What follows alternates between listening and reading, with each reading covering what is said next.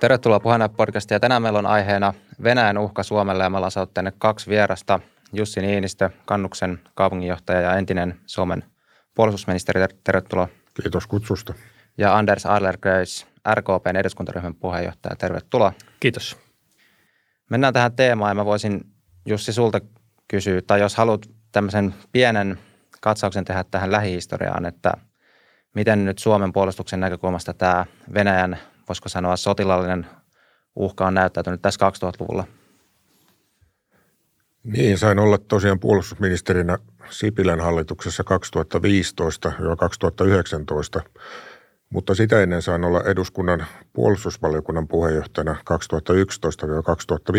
2011-2015 ja silloinhan tapahtui 2014 tämä Venäjän suorittama Krimin valtaus, josta tämä kaikki oikeastaan tämä turvallisuuspoliittisen ilmaston kiristyminen lähti sitten liikkeelle.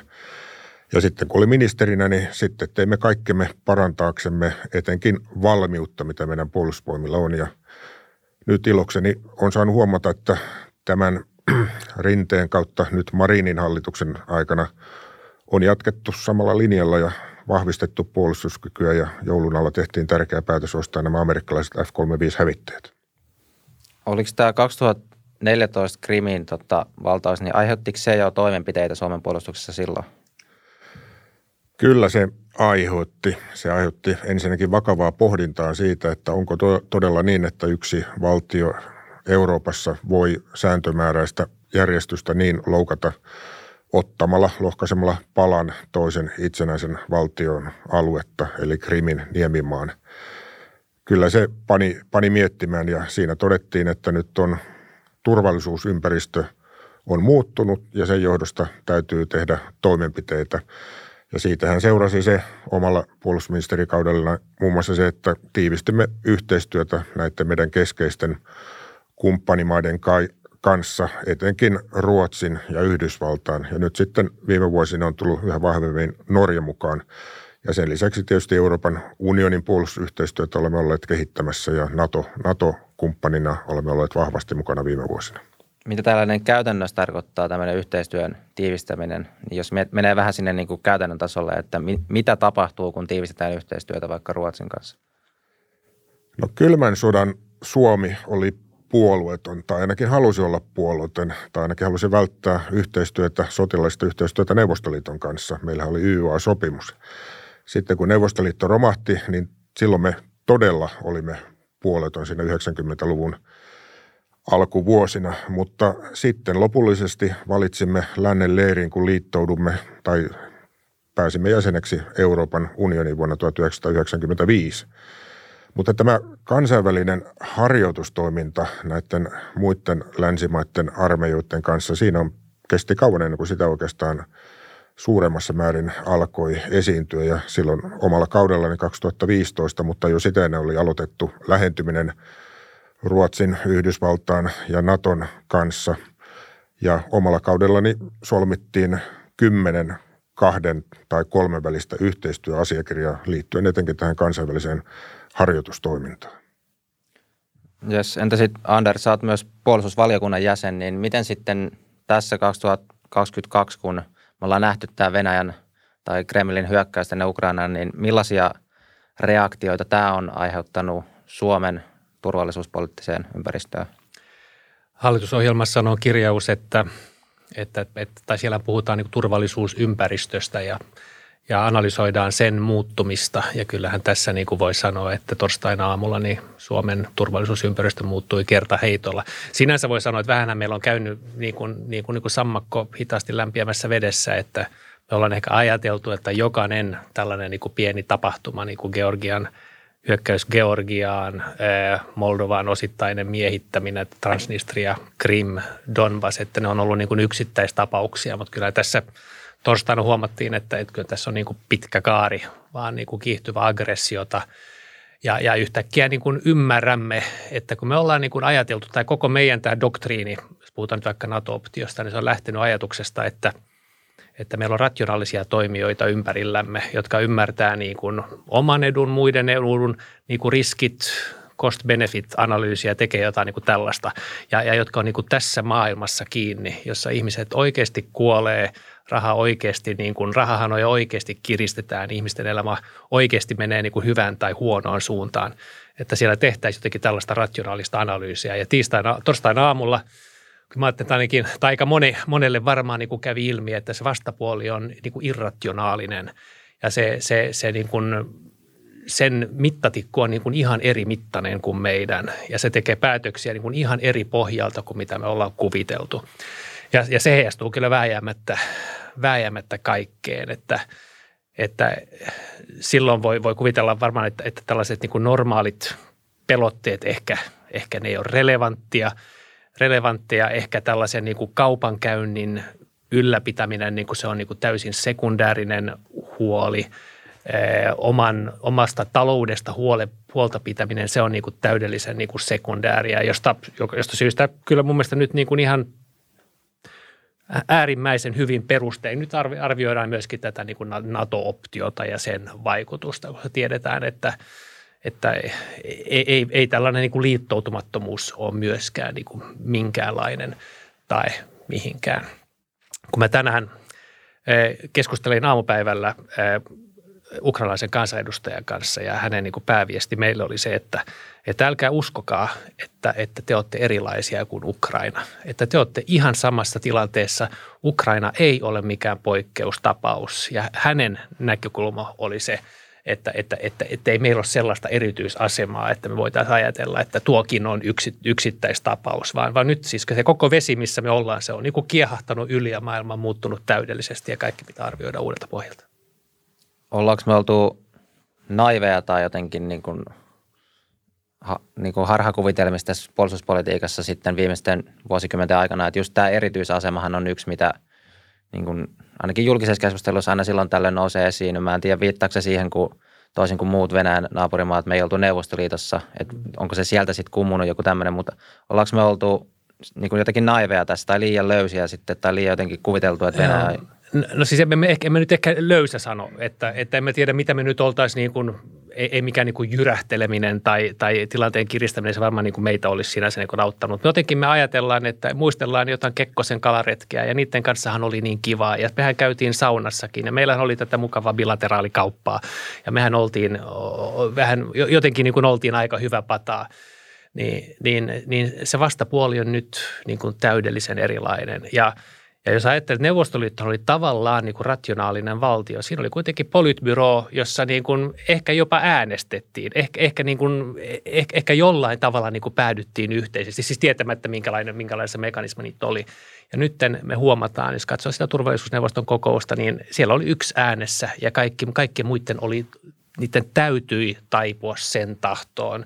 Varmaan suojellakseen omaa uraansa, suojellakseen perhettään tai, tai, tai omaisuuttaan varmaan niin kuin monessa, monessa tapauksessa. Kyllä.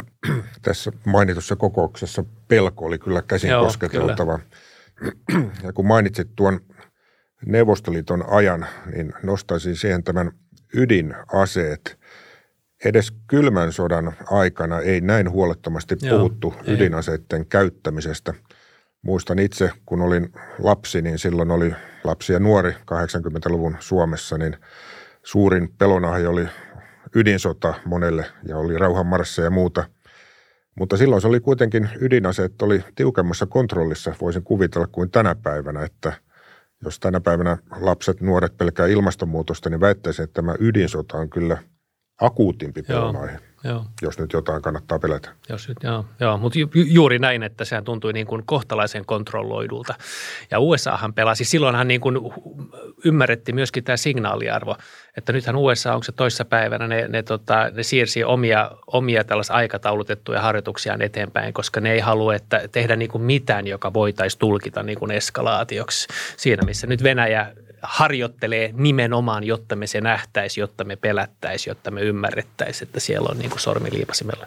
Mikä muuten näiden ydinaseiden merkitys on puolustuspolitiikassa tai niiden uhan merkitys, että nythän Suomi ei ole semmoisessa liitossa mukana, jolla olisi ydinaseita käytössään, niin miten, jos vaikka Jussi haluat tähän vastaan, mikä niin kuin, miten sä näet, että mikä on ydinaseiden merkitys puolustuksessa ja tämmöisessä ehkä globaalissa suurvaltapolitiikassa myös? Usein sanotaan, että Venäjällä noudatetaan tällaista Clausewitz, Clausewitsilaista politiikkaa. Eli sota on politiikan jatkamista toisin keinoin, mutta mitä tulee ydinaseisiin, niin näkisin kyllä, että silti, vaikka aika holtitonta puhetta Venäjän johdosta saattaa tähän liittyen kuuluakin, niin se on edelleen sitä politiikkaa, se on pelotetta. En usko kuitenkaan ydinsotaan, siinä ei ole voittajia.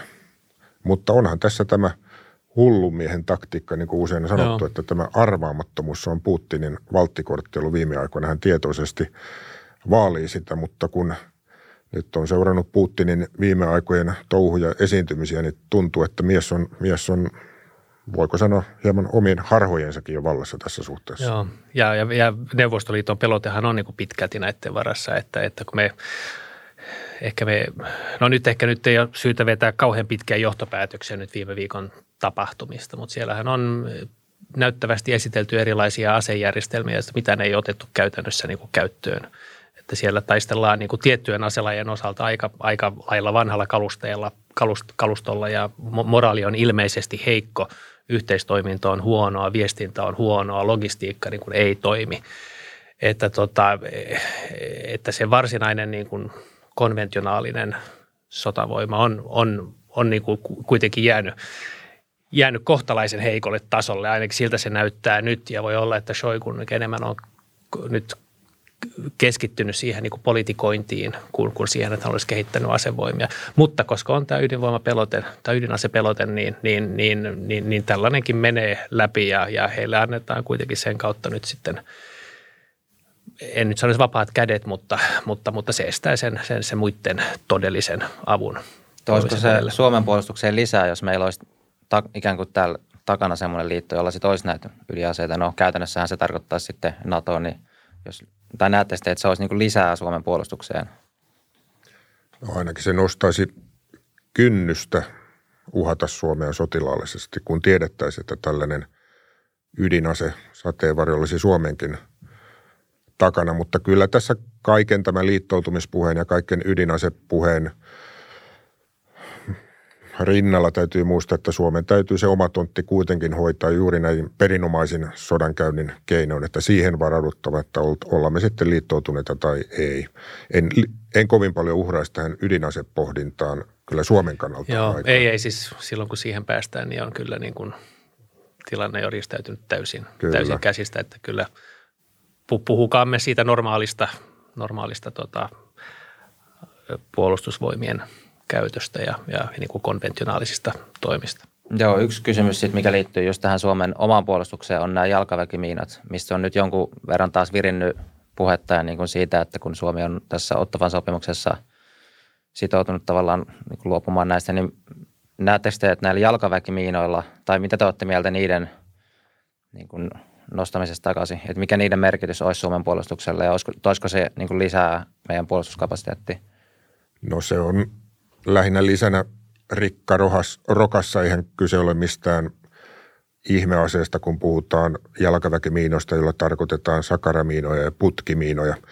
Mutta ne on erittäin käytännöllisiä Suomen kaltaisessa verraten suuressa ja mutta vähäväkisessä maassa ainakin mitä tulee armeijan sodanajan joukkojen määrään. Niillä pystytään esimerkiksi panssarimiinoituksia suojaamaan siten, että tällaisia kolonnoja, mitä tuolla Ukrainan aroilla nyt nähdään, niin niitäpä ei Suomeen syntyisi, kun suluttaisimme tiestön ja vähän muutakin kunnolla. Ja sillä pystyisimme tällä miinoituksella ohjaamaan myös vihollista puolustuksen kannalta otollisempaan suuntaan, eli kanalisoida vihollisen hyökkäystä – ja sillä tavalla saada paremmat olosuhteet torjunnalle. Joo, se on siis hankala, hankala asia. On, on varmaan niin kuin selvä, että kyllähän sillä ottavan sopimuksella on ollut, niin kuin jos katsoo ihan vain niin kuin Suomen puolustusta, sellainen pieni heikentävä vaikutus, mutta tota, ei sitä ole syytä ehkä ylidramatisoida ja puolustusvoimatkaan ei sitä ylidramatisoi, että kun kysyin, kysyin asiaa puolustusvoimilta tai puolustushallinnon johtajalta tässä – tässä tiistaina, niin hän totesi, että ei, ei, ei hän kaipaa sen purkua. purkua. Että ne, ne on sopeutunut tähän tilanteeseen. tilanteeseen. Puolustusvoimathan sai silloin niin kuin huomattavaa lisärahoitusta ja on kehittänyt uusia ratkaisuja, jotka, jotka kehittäminen kyllä on ollut niin kuin oletettua hankalampaa. Sekin on niin kuin siinä niin kuin sanottava. että, että se ottavan sopimus siinä niin kuin pyrittiin ratkaisemaan globaalia ongelmaa, siis sitä, että, että näitä käytetään täysin häikäilemättömästi, siis tavalla, jota Suomi ei niitä käytä. Ja, ja, ja sitten otettiin käytännössä sitten niin kuin pieni, pieni isku, isku vastaan. Tota, se oli sinänsä just sitä ihan niin kuin hyvä, hyvä huomio. että kun mä itse olen pohtinut sitä, että mitä käyttöä niillä olisi ollut vaikka Ukrainan sodassa, kun ne kuitenkin tulee siellä niin kuin teitä pitkin, ajattelin, että aika vähän varmaan niin kuin sellaisessa tilanteessa, kun siellä nyt ei jalkaväki kulje, kulje, kulje juurikaan, mutta varmaan jossain tällaisessa, että, että niitä, niitä muita miinotuksia suojataan, niin siinä, siinä, siinä olisi ehkä hyvinkin ollut niin ja sitten kun päästään sissisodan käyntiin saakka, niin sillä on huomattavaa merkitystä tukikohdan suojaamisen kannalta. Kyllä, Mutta kun puhutaan, että jalkaväkimiinat on korvattu, niin varmasti puolustushallinnon virallinen vastaus on juuri se, mitä poliittiset päättäjät Joo. ovat kertoneet, että se on, mutta itse tätä nyt reilu kymmen vuotta seuranneena, niin toteaisin vaan näistä puhutaan jalkaväkimiinojen suorituskykyä korvaavista järjestelmistä. Ja niihin aikanaan kymmenkunta vuotta sitten neuvoteltiin 200 miljoonan euron lisäbudjetti puolustusvoimille. Ja niillä hankittiin muun muassa lennokkeja, pimeänäkölaitteita, erilaisia sensorilaitteita ja Hollannista käytettyjä raskaita raketinheittimiä – Saattoi olla jotain muutakin vielä, mutta tähän se pääasiassa se 200 miljoonaa euroa meni. Ja nämä ovat kaikki sellaisia hankintoja, jotka olisi joka tapauksessa tehty. Nyt kun seuraamme Ukrainan sotaa ja sitä ennen Armenian ja Azerbaidsanin sotaa ja sitä ennen Syyrian sisällissotaa ja niin poispäin, niin kaikissa olemme nähneet näiden järjestelmien merkityksen, etenkin lennokkien kasvana merkityksen. Sinällään jalkaväkimiinoja ei pystytty korvaamaan. Se oli lähtökohta, että niitä ei pysty asejärjestelmänä korvaamaan mikään muu kuin sirotemiina. Ja sitten puhutaankin jo Oslon sopimuksesta, johon Suomi ei ole liittynyt, mutta jota käytännössä noudattaa. Mutta kyllä pitäisin parempana näitä jalkaväkimiinoja muun miinotuksen suojana, tukikohteen suojamisessa ja muissa tehtävissä kuin sitten ihan holtitonta sirotemiinojen ampumista ympäristöön, että – Siinä mielessä kannatan tasavallan presidentti Sauli Niinistön näkemystä, minkä hän hiljattain A-studiossa ilmaisi, että kyllähän niitä miinoja tarvitaan ja niitä on hyvä varastossa olla. Eli kyllä Suomi on nyt kulkemassa siihen, että me irtisanoudumme ottavan sopimuksesta ja hyvä niin, se on pieni, mutta tarpeellinen lisä Suomen maanpuolustukseen. Onko tämä myös hallituksen näkemys? No ei sitä ole keskusteltu ja, ja olisin ehkä taipuvan ajattelemaan, että siihen ei oltaisi menossa, mutta, mutta, mutta tässä nyt on oppinut, että mitään ei kannata tässä nyt kovin, kovin vahvasti vannoa, vannoa niin kuin etukäteen. Siis se, että Suomi irtautuisi kansainvälisestä sopimuksesta, niin se olisi aika iso periaatteellinen niin kuin asia. Ja, ja, ja, ja varsin niin kuin tällaisissa kysymyksissä niin, niin voi ajatella, että, että siitä ko, ko, kohtuu, sit, koituu sitten niin kuin muita, mu, muuta sitten niin kuin haittaa Suomelle. Minkälaista Mutta va- haittaa voisi koitua tästä? No siis ihan vaan siis se, että et, siis en tiedä ollaanko me aikaisemmin niin kuin tehty se, että ollaan lähdetty irti kansainvälisestä sopimuksesta, kuitenkin niin ollaan yritetty ratkaista globaalia niin kuin humanitaarista ongelmaa, mitä, mitä tämä on, ja minkälainen signaali sitten lähettää sitten muille, muille maille, lähteekö tämä peli sitten laukalle. Mutta, Mutta me tot... olemme kuitenkin tilanteessa, jossa teräs puhuu ja Kyllä, kyllä. Sopimukset kyllä, on paperia. Kyllä, kyllä, kyllä. Ja, ja tota, varmaan niin kuin tässä oletan, että tästä keskustellaan ja, ja tota,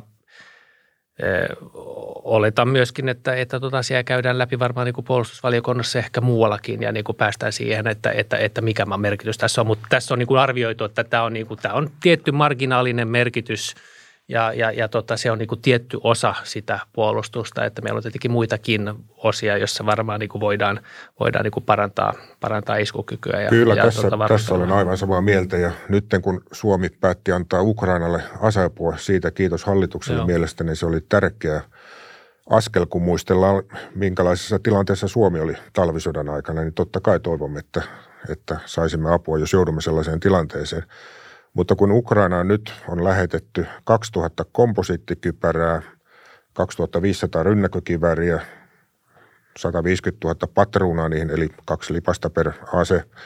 Ja sitten oli erilaista lääkintämateriaalia, telttaa ja muonitus, muonitusta. Niin totean vain, että Suomen armeijalla, sodan joukoilla ei ole olemassa mitään ylimääräistä varustusta. Otetaan nyt nämä, esimerkiksi nämä komposiittikypärät – En mene niiden määriin, miten paljon niitä meillä on, mutta jokainen ymmärtää, että kun meillä on sodan joku 280 000 miestä ja naista, niin meillä ei ole kaikille komposiittikypärää. Eli se, että me viemme muualle kypäriä, niin se on pois meidän oman ajan sodan joukoilta. Ja tämä, tämä on korvattava ja odotan ja suorastaan edellytänkin, että nyt kun lisämäärä rahoja haarukoidaan puolustukselle, niin korvataan nämä menetykset, mitä Ukraina on viety. Joo, siinähän oli puhetta siitä, että miten nopeasti se saadaan korvattua, joka mun mielestä on indikaatio siitä, että nämä, nämä tullaan korvaamaan. Niiden panssaritorjunta-aseiden osalta se oli vähän poistuvaa, poistuvaa mallista, että, mutta toki ne, nekin sitten varmaan jossain tilanteessa, nehän on kelpo, kelpo tavaraa, että, että sikäli nekin varmaan kriisissä käytettäisiin. Niin, ne oli näitä kevyitä kertasinkuja, että ne kai nyt lähinnä miehistön kuljetusajoneuvoihin toimii, mutta, mutta, se on totta, että ne täytyy käyttää. Niitähän on massaräjätysleireillä muuten räjäytetty, jos ei niitä pääse käyttämään jos että tota, sitten jos katsoo, mitä, mitä nyt vaikka Viro on lähettänyt, niin nehän on lähettänyt sitten niin kuin kertaluokkaa, ehkä, ehkä itselleen varmaan niin kuin kriittisempää, kriittisempää tavaraa ja, ja, ja moni muu. Mutta olihan se niin kuin suunnaton mullistus koko Kyllä. eurooppalaisessa järjestelmässä siis se, että, että Ruotsi lähettää nyt, mä muistan, ehkä muistat sen numeron, muutama tuhat, tuhat näitä, näitä, tota, mikä, näitä, näitä kerta, kertasinkoja myöskin. Mutta he valmistavat niitä. He valmistavat niitä mm. itse jo. Mä en tiedä, että millä tahdilla ne pystyy niitä uusia, uusia tuottamaan. Ruotsalaisia, näitä Enlo-sinkoja siellä käytetään muutenkin nyt, mutta laajasti. Mutta kun Ruotsi lähtee tähän, Saksa lähtee tähän, Suomi lähtee tähän ja esimerkiksi Sveitsi, joka, joka kuitenkin suostuu, suostuu niin. piilottamaan natsien rahat, niin nyt ne on mukana niin kuin näissä, näissä taloudellisissa pakotteissa, joka myöskin on niin kuin sellainen kuin järisyttävä on. asia. Että kyllä tässä kyllä moni asia on uudessa asennossa. Kyllä. Joo, kyllä. Joo, tota, miten toi, jos hetken puhuu puolustusvoimien niin kuin yleisesti budjetoinnista ja siitä resurssin tasosta, että nythän meillä on nämä isot hankkeet, eli tämä hävittäjähanke ja sitten tämä laivuehanke, mutta noin niin kuin muuten, onko se perusrahoitus niin kuin riittävällä tasolla teidän mielestä niin kuin meidän puolustusvoimille, että takaako se riittävän puolustuskyvyn? No meillähän on ollut niin kuin vuosikymmenten ajan oikeastaan tämä puolustuksen osuus bruttokansantuotteesta ollut sellaista puolentoista prosentin luokkaa, mutta nyt näiden mainittujen suurten strategisten hankkeiden, HX-hankkeen ja Laivue 2020 myötä se on siinä kahden prosentin tuntumassa ja joku vuosi on vähän ylikin. Ja muistamme tämän NATO-maiden suosituksen, että kaksi prosenttia bruttokansantuotteesta pitäisi käyttää puolustukseen, että se on uskottava. Mutta Suomen salaisuus on ollut tämä yleinen asevelvollisuus. Sitä kautta me olemme ammattimaisiin armeihin, armeijoihin verrattuna, me olemme pystyneet enemmän kohdentamaan hankintoihin. Eli meillä on tämä materiaalipuoli parempi kuin monella maalla, joka on käyttänyt saman verran suhteessa bruttokansantuotteeseen puolustukseen kuin me. Joo, joo, ja me ollaan tehty tosiaankin aika, aika lailla onnistuneita hankintoja ja jos vertaa, ja, ja aika kustannustehokkaasti vielä niin kuin sen kautta, että on kuitenkin niin kuin ostettu kansainvälisiltä markkinoilta. Että joku katsoo vaikka niin kuin Ranskan tilannetta, jossa tällainen, tällainen niin kuin teollinen omavaraisuus on niin kuin äärimmäisessä keskiössä. Nehän maksaa, maksaa käytännössä niin kuin ylihintaa kaikesta siinä, missä me ollaan niin kuin kuitenkin kohtuullisen edullisesti saatu, saatu aika hyvä niin, tilanne Ranska, Ranska ei noudata näitä EUn puolustus direktiivin vaatimuksia kilpailutuksesta ja muista. He saattaa tehdä, jos nyt oikein muistan, kymmenvuotissuunnitelmissa he päättää, että he ostaa niin ja niin monta prosenttia ranskalaisia Joo. puolustusmateriaaleja. Sehän on aivan käsittämätöntä EUn puitteissa, mutta he vaan toimivat. Näin he vaan toimivat, joo. Joo, sitten tota, ennen kuin, tai tietenkin kaikkien tavoitehan on, että pyritään välttämään se sota, niin puolustuksen lisäksi on sitten tietysti myös tämä diplomaattinen puoli – niin miten te näette nyt tämmöisessä tilanteessa, niin mitä areenoita on Suomella ja mitä väyliä hoitaa niin kuin diplomaattisin keinoin sitä rauhaa ja tavallaan taata sitä, että tämä meidän ympäristö pysyy sellaisena, kun se on ollut tässä nyt viimeiset rauhanvuodet? Tasavallan presidentti Sauli Niinistöllä oli tällainen pilarimalli, minkä hän pitkän pohdinnan jälkeen julkisti ensimmäisen presidenttikautensa aikana ja on sitä eri puolilla tuonut esiin.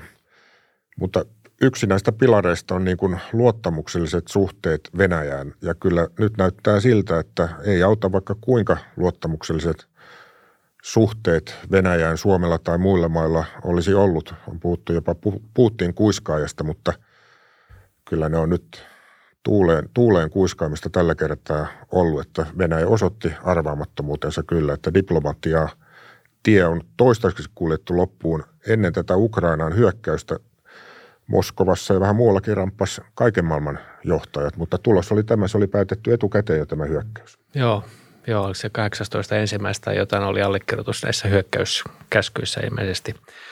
Tota, joo, ei kyllä tässä siis nythän me ei tiedetä, mitä tulee tapahtumaan tässä nyt muutamien seuraavien viikkojen, viikkojen aikana, mutta, mutta se, että me palattaisiin niin kuin sellaiseen normaaliin diplomatiaan, niin, niin, niin kyllä se tuntuu aika kaukaiselta. Jo, jo sen takia, että kaikilla on käynyt ilmi, että, että sana ei paina yhtään mitään. Se, se on niin kuin ihan, ihan niin kuin yhtä tyhjän kanssa, mitä, mitä sanotaan.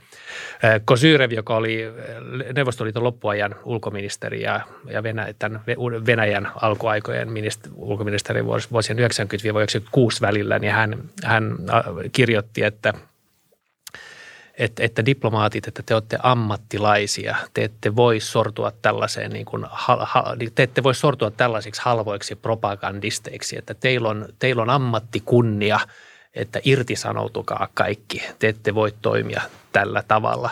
Ja Kosyrevin kakkosmies aikoinaan oli Lavrov, ja hän on kirjoittanut Lavrovista, että hän ei niin tunnista Lavrovia ollenkaan, että, että mitä hänelle on tapahtunut. Että, että tällaiset vanhan koulun diplomaatit, joiden kanssa varmaan tällaista tilannetta ikinä olisi tullut, niin, niin, niin oletan, että, että Kosyreve ei ole ainoa, joka on, joka on tästä kauhistunut. Mutta kyllä se kertoo siitä, että, että aika vaikea nähdä, että, että, että palattaisiin normaaliin tilanteeseen. Jos katsoo heitä, jotka nyt on siellä ukrainalaisia vastapäätä pöydissä, niin, niin he ovat myöskin niin näitä ihan pahimman luokan venäläisiä propagandisteja, josta yksi oli sitä mieltä, että, että Suomi nyt on oikeastaan luonnollinen osa Venäjää.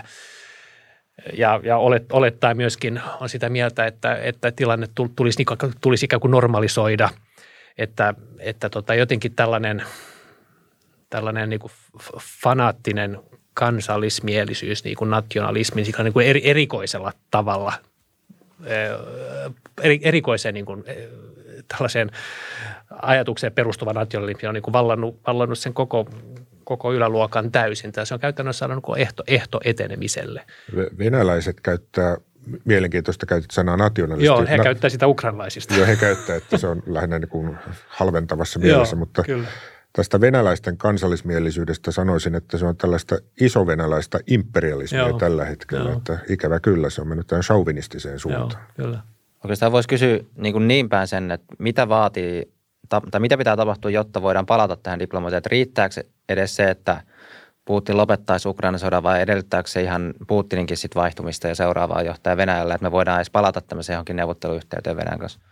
No varmaan vallanvaihto Venäjällä totta kai nopeuttaa tätä prosessia, mutta eihän tässä kukaan tulevaisuutta osaa ennustaa, mitä tapahtuu. Mutta pit, pitkä tie tässä on tämä Venäjän laiton hyökkäys Ukrainaan, se heijastuu vuosien ja vuosikymmenien päähän. Joo, ja sehän tässä niin kuin tai siis har, harmittaa niin kuin sen koko Venäjän kansan puolesta. Kyllä. Ajattelee 20 vuotta sitten – niin kun Venäjä oli, oli tavallaan uusi manner mahdollisuuksien maa, johon niin kuin yritykset kilpailivat. Kaikki halusivat mennä sinne. Ja sitten tehtiin niin kuin monta huonoa päätöstä perä, peräkanaa. Primakov ja Jeltsin ja kumppanit, ne niin kuin yritti, yritti sementoida valtansa, nosti sinne Putinin, hajotti vähän niitä demokratian rakenteita, joka sitten mahdollisti, mahdollisti käytännössä tällaisen niin kuin yksipuolue puoluejärjestelmän.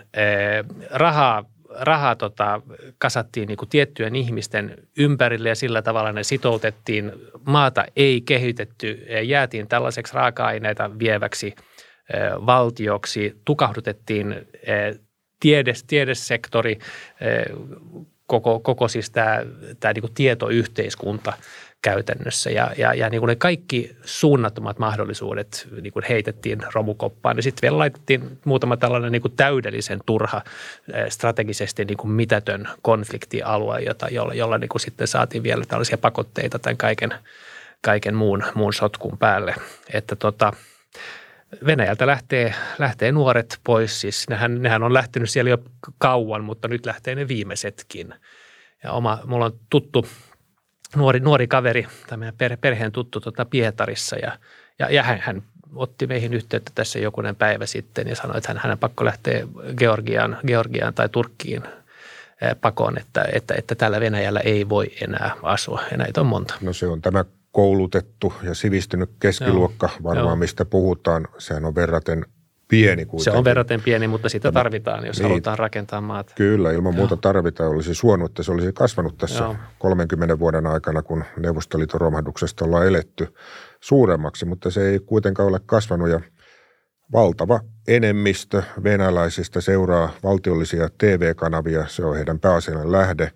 Sitten nämä nuoremmat polvet voivat internetin kautta sitten seurata vähän laajemminkin maailman menoa, mutta nythän näitä näyttää siltä, että näitä ulkomaisia Joo. internetkanavia pyritään rajoittamaan. Eli tosiasia on se, että Venäjän kansan enemmistö edelleen on Putinin takana. Kuitenkin kaikesta huolimatta, että se meidän täytyy ymmärtää, että se on vain pieni osa, joka siellä hieman kipuilee tämän asian kanssa. Joo, Joo ja se informaation rajoittaminen on toiminut niin, niin tehokkaasti. Se on hämmästyttävää. Ka- kaikesta Joo. huolimatta, että, että, että kaupungissa on ihmisjoukkoja, jotka niin kuin näkee jonkun muunkin todellisuuden, mutta kaupunkien ulkopuolella niin – ne, jotka vaan katsoo Rasia yksi Kyllä, ja, ja mitä, mitä kanavia näin. siellä nyt onkin, niin, niin ne, näkee, ne, ne näkee vähän niin kuin tämän, tämän version.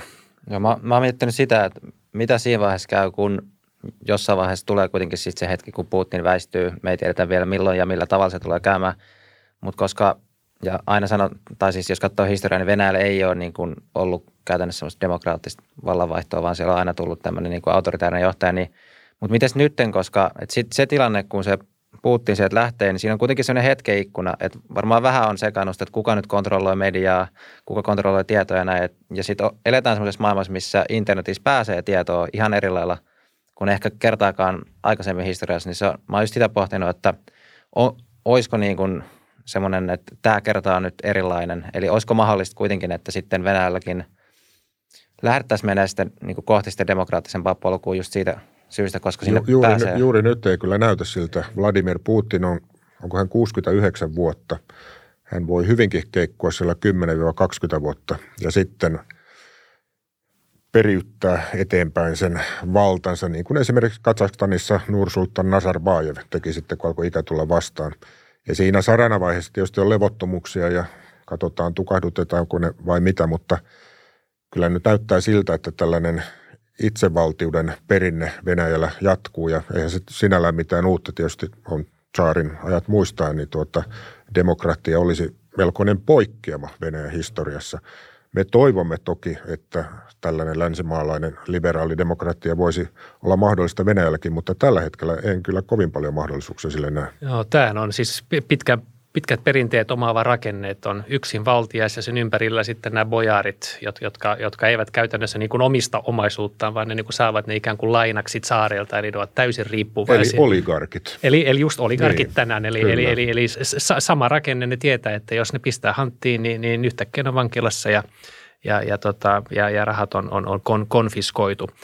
Mutta tota, nythän on, tietenkin vähän on ollut pohdintaa Putinin terveydentilasta, että, että en tiedä onko, onko siinä niin kuin mitään perää, mutta kun sä mainitsit Kazakstan, niin, niin siinähän on yksi mielenkiintoinen tapaus nyt, että mitä, mitä Kazakstan tekee, että nehän on vähän, vähän ollut heiluvaisia nyt tässä ja ensin, ensin tota, näytti siltä, että nyt ei, ei aio lähteä, lähteä tota Venäjää tukemaan tässä. Nyt on vähän viitteitä siitä, että sieltä ehkä jotain joukkoja kuitenkin lähtisi.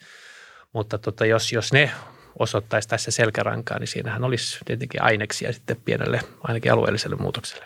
Toki yksi on se, että kuinka pitkään nämä oligarkit pysyy tyytyväisinä, koska se, mitä just muilta asiantuntijoilta, ketä nyt haastattelut tässä viime viikkoina, niin on tullut myös se niin kuin mahdollinen tulevaisuus ja, ja ehkä todennäköinenkin, että Euroopassa nyt sit itse asiassa nopeutuu tämä vihreä siirtymä sen takia, koska niin kuin Venäjä vähän niin kuin polttaa ne suhteet Kyllä, pitkäksi joo. aikaa. Ja sitten tiedetään, miten riippuvainen Venäjän talous on näistä niin kuin fossiilisista polttoaineista, niin se ehkä aika todennäköinenkin skenaario on, että se maa tulee köyhtyä aika rajusti.